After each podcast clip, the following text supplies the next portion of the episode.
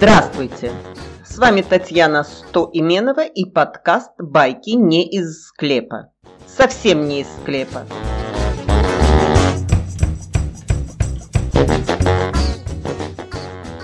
Все истории, рассказы и байки в этом подкасте не имеют никакого отношения к потустороннему миру, потому что этот подкаст про встречи и расставания, предательство и прощение, любовь на повал, ненависть до гроба, про бывших и нынешних, про отцов, про детей мать их. Э, да, и про мать их тоже, а также про взрыв мозга и жилетку для слез и соплей. И если в вашей жизни все было пучком, если судьба не шарахала вас по голове и потому вам даже не на что пожаловаться, если вас никто не обижал и вы не обижали никого, то для вас этот подкаст явно мимо потому что я буду вытаскивать из своего шкафа такие скелеты и скелетики, мало не покажется. Я позову в свой подкаст гостей, неординарных, не скучных собеседников, и они помогут мне промыть косточки моим скелетам. Потом мы вынесем их, как ссор из избы, и умоем руки.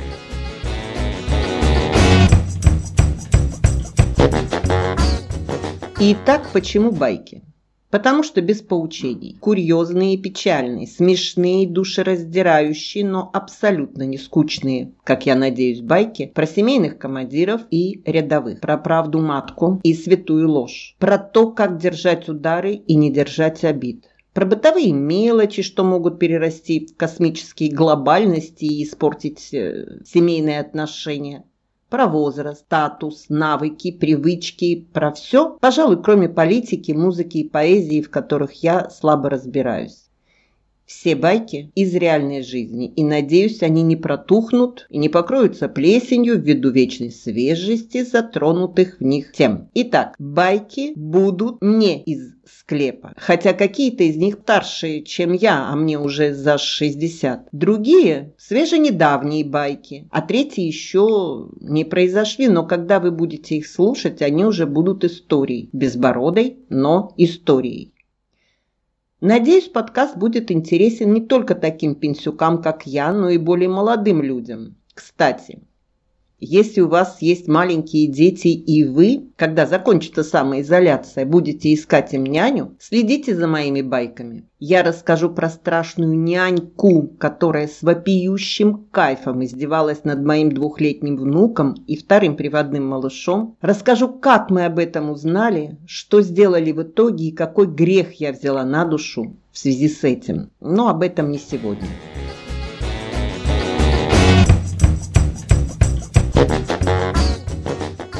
Сегодня я представлюсь, чтобы вы поняли, оно вам надо, эти байки, не из склепа. Вот сколько вам лет? Не по паспорту, а по ощущениям. Мне по паспорту, как я уже сказала, за 60. Толстовская княгиня Марья Ивановна, старуха лет 36, как и другая, Гоголевская, лет 40. Она там еще двери открывает. Годятся мне в дочери. И при этом я сама еще дочь при живых родителях. И когда я приезжаю к ним, я чувствую себя вполне подростком. Мне надо соблюдать время возвращения из гостей, слушаться маму, ни в коем случае не спорить с ней. И я засовываю свой жизненный опыт глубоко в одно место и принимаю условия игры. Моему папе 93. Издавать он начал совсем недавно. Так он, знаете, скукожился, подсох, был выше меня, стал на пол головы ниже память стала подводить. Но он все равно мой кумир, мой герой. Он глуховато смеется, когда я его так называю. Вот, кстати, смешная история, которая произошла прям совсем недавно. Я приехала к родителям в начале марта, еще до того, как закрыли все границы и ограничили сообщение между городами. Но, естественно, через 2-3 дня после того, как я приехала, я побежала по своим друзьям, по одноклассникам. И вот возвращаюсь я как-то от своей одноклассницы. И возвращаюсь не в 10, как я обещала, а где-то пол одиннадцатого. Ну, засиделись, заболтались. И вот я вхожу домой. И мама мне говорит, что ты себе позволяешь, что ты делаешь со своим отцом? Боже мой, да ничего ж не делаю, я же из гостей только что вернулась. Ты посмотри на него. Я смотрю на папу. А он такой, он такой стоит, и глаза у него такие влажные. Маленький такой старичок. Я говорю, пап, что случилось? Ты же знаешь, я была у Нади. Как же ж так? Ты ушла и так поздно возвращаешься. И трубку не берешь, и я не знаю, где ты. Может быть, с тобой что-то случилось. Боже мой, папа, говорю я. Да я ж уже старая. А он так смотрит на меня и говорит. Да, ты старенькая, но ты же моя дочка, и я волнуюсь за тебя. Вы представляете? Это было нечто. Я его обняла, приголубила, похлопала его по спине, попросила прощения. Ну вот как бы, когда ты находишься в статусе дочери, надо следить за тем, как ты себя ведешь, что говоришь и так далее.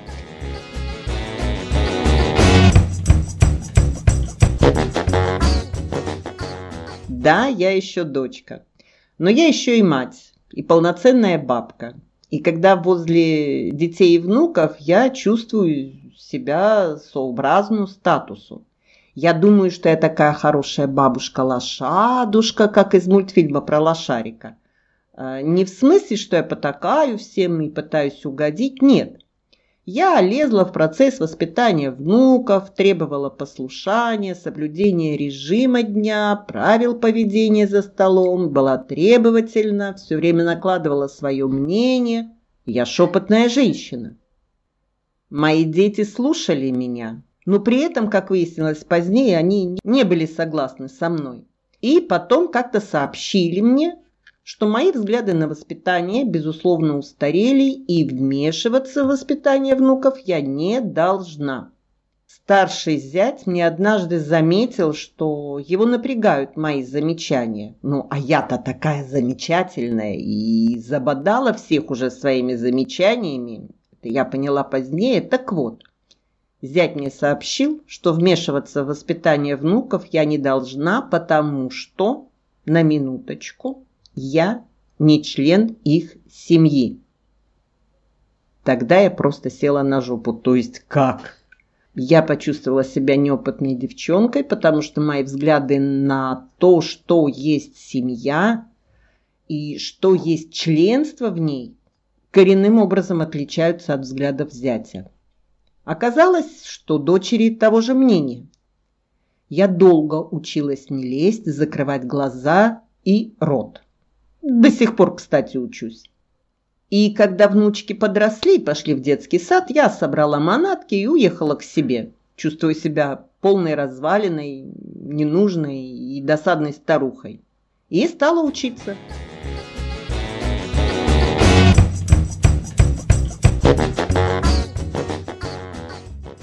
Теперь я чувствую себя вечной студенткой лет э, эдак на 30. Ну, с компом-то я дружу уже давно, почти четверть века. Легко работаю во многих графических программах и англоязычных программах, хотя не говорю на английском вообще. А вот смартфон долгое время был для меня эдаким эверестом. Конечно, нынешнее поколение запросто орудует на смартфонах, планшетах, и чуть ли не груднички уже роются в них, э, как в тарелке с манной кашей. Мне же было очень трудно перейти с дискового телефона на мобильный, а когда перешла, долго не могла понять его интерфейс. Еле привыкла. Однажды я была в Москве и вышла не с той станции метро, которая ведет к моей сестре, а с другой стороны и чапаю себе, чапаю, а это было зимой. И сумерки рано наступали. И не, не просто рано, а очень быстро. И я смотрю, все вокруг темнеет. Я уже подмерзаю. А дом все еще не могу найти. Иду улиц, такая, номера смотрю. Дай-ка я сделаю срез такой побыстрее приду, думаю я. Я ж не каждый день к сестре в гости езжу. Свернула, Иду, иду, иду. Все темнее, темнее, темнее, людей почти нет на улице. Что такое? Я думаю, заблудилась. А позвонить-то я не могу. У меня тогда не было сотового телефона. Ну зачем он женщине, которая уважает себя? Я ж не какой-то там подросток. Благо попалась какая-то машина, внутри сидел человек. Мне деваться некуда, я ему постучала в окошечко, он открыл, я ему объясняю, что заблудилась и прошу его помочь мне. Он говорит, ну вот, возьмите телефон. Вы телефон-то знаете, куда звонить? Я говорю, да, знаю. Достаю бумажку, я же с бумажкой поехала. Протягиваю ему бумажку. Он говорит, да не нужна мне ваша бумажка, берите телефон и набирайте. Я говорю, я не умею. Он говорит, женщина, вы откуда? Я говорю, я из Краснодара. Так кокетливо. Я думала, он спросит, ой, что у вас там с погодой? Он говорит, ну из Краснодара понятно, а из какой станицы? Я говорю, нет, я из самого города. Почему из станицы? Женщина, вы знаете, что есть компьютеры? Я говорю, да, я на нем работаю, я с ним на «ты». А почему телефоном не можешь этим пользоваться? Это же проще, чем компьютер. В конце концов, этот добрый человек взял бумажку, набрал номер телефона моей сестры. Я объяснила ей, что задерживаюсь. Ну, я же заплутала, чтобы она не волновалась. Ну и, соответственно, попросила человека, доброго человека с мобильным и машиной, отвезти меня по адресу. Вот такой смешной случай. Девушка из Краснодара давно работает на компьютере, а мобильного телефона не имеет. Срам, да и только. Впоследствии я, конечно же, обзавелась телефоном и долго не могла понять, как он действует. Ну, дочь, слава богу, терпеливая, она объяснила мне, и я научилась им пользоваться. Прошло какое-то время, дочь мне говорит, мам, что ты с кнопочным телефоном ходишь? Тебе нужно купить другой, ты ж как бы женщина солидная, встречаешься с людьми, тебе нужно быть на связи в интернете. Я говорю, вот зачем мне на телефоне интернет? Мам, ну, там игры, там соцсети. Боже мой, какие соцсети, какие игры. Мне бы вот тут цифры, чтобы было видно. И ни в какую я не хотела никаких смартфонов с какими-то там интернетами. Мне на компьютере было всего достаточно. Но потом, когда я вышла на пенсию, приехала к детям, Телефон мне все-таки достался по наследству, и долгое время он у меня лежал, потому что мои пальцы не были заточены под э, листание, такое легкое движение по экрану, не надо тыкать, не надо нажимать ничего никуда, нужно легко да, листать, листать. Этому же ж надо пальцы научить, а они привыкли тыкать, а не листать. Ну, короче, сейчас я со смартфоном, и я даже умею заходить в разные соцсети, проверять, э, что там пришло. Могу пользоваться многими программами, которые там находятся. И я вернусь к тому, что любой человек может ощущать себя не только на тот возраст, который в свидетельстве о рождении, вот я уже сказала, что ощущаю себя студенткой и получаю невероятный кайф, уважение к самому себе.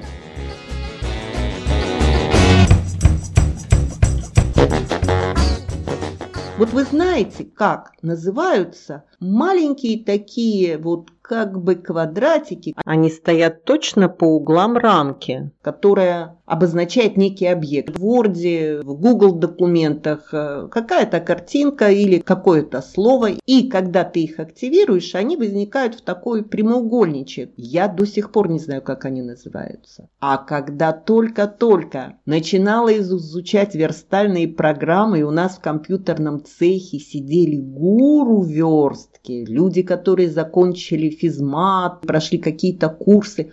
А я в то время рисовала макеты на бумаге, приносила их в компьютерный цех, чтобы специалисты верстали газету, и я стояла возле них, смотрела на экраны их мониторов и млела, боже мой, какие они умные. Тогда я чувствовала себя младенцем, честно я вам скажу. Я никогда такое не освою.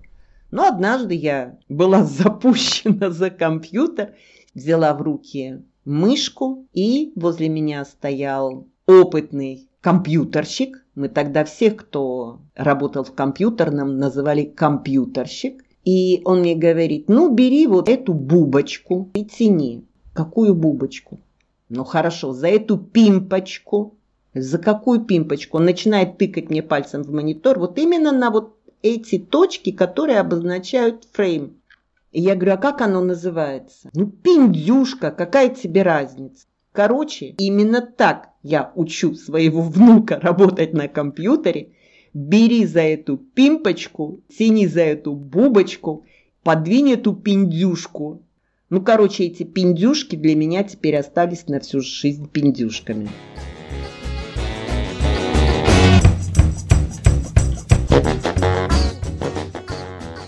Вернусь к теме возраста по паспорту и возраста по ощущению. Вы встречали на улице старушек со странным гримом на лице. Такие черные брови на разной высоте, губная помада, которая не попадает в контур губ. Встречали? Когда я была молода, такие старушки вызывали у меня некую брезгливость, что ли, прям вот они мне были неприятны.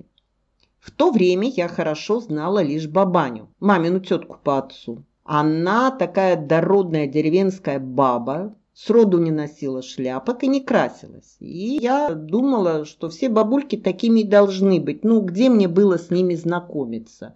Почти все мои знакомые жили только с родителями. Бабушек я иногда встречала на рынке, но это были бабушки-бабушки. Ходили они такие в платках, скромняги. А в Казани, будучи студенткой, я увидела городские нет, не так. Я увидела городские цветы. Да, увядшие, но цветы. И я морщилась, глядя на них. Они что, не видят, что ли, где карандашом водили? Чуть не пол лица разрисовали. А теперь я четко знаю, что да, не видят. И я уже не вижу. А им каково? А мне только 60 сейчас а им-то было больше, чем мне. Но они чувствовали себя женщинами и даже порой кокетничали. Это же стержень, это характер. Можешь быть, поэтому моя мама в свои 88 выходит к завтраку с нарисованными, как рука легла, бровями, с косыночкой вокруг шеи, а после завтрака идет к трильяжу и красит губы. Я, например, чтобы не смешить свою систер, сделала на бровях напыление. Есть такая сейчас технология. Прежде я себе их рисовала, и это было первое дело, которое я должна была сделать, проснувшись. Перед даже тем, как пить кофе, я бежала к зеркалу, умывалась и сразу же рисовала себе брови. Но они тоже у меня получались на разной высоте или разной толщины. И сестра, когда мы с ней общались по скайпу, она все время мне тыкала. «Танька, ты что, не можешь брови себе нарисовать?» Ну, я, когда была в Москве, перед тем, как приехать сюда, сделала себе вот это вот напыление. Мастерица, конечно, еще та попалась. Губастенькая такая, попастенькая, такая полудевочка-полуженщинка. Она набила мне брови тоже на разной высоте и очень близко к переносице. Я сейчас хожу бровястая такая, будто бы нахмуренная или недовольная чем-то. Ну, не повезло. Зато не мчусь каждое утро к зеркалу и не рисую бровь то в кривь, то в кость. Губастенькая постаралась.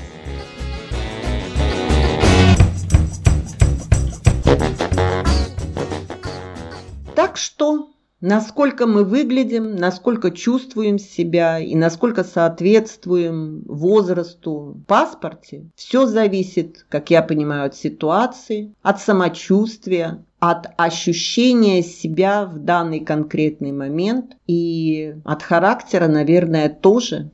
Трудно быть женщиной, но до тех пор, пока мы в состоянии подойти к зеркалу, припудрить носик, накрасить губы, я их не крашу никогда, но я знаю, что это эффектно и красиво. Так вот, и накрасить губы. Пока мы заглядываемся в магазинах на красивую обувь, пока мы покупаем себе парфюм, мы же еще женщины, мы же еще молоды. Может быть, не всегда молоды телом, но с душой-то точно.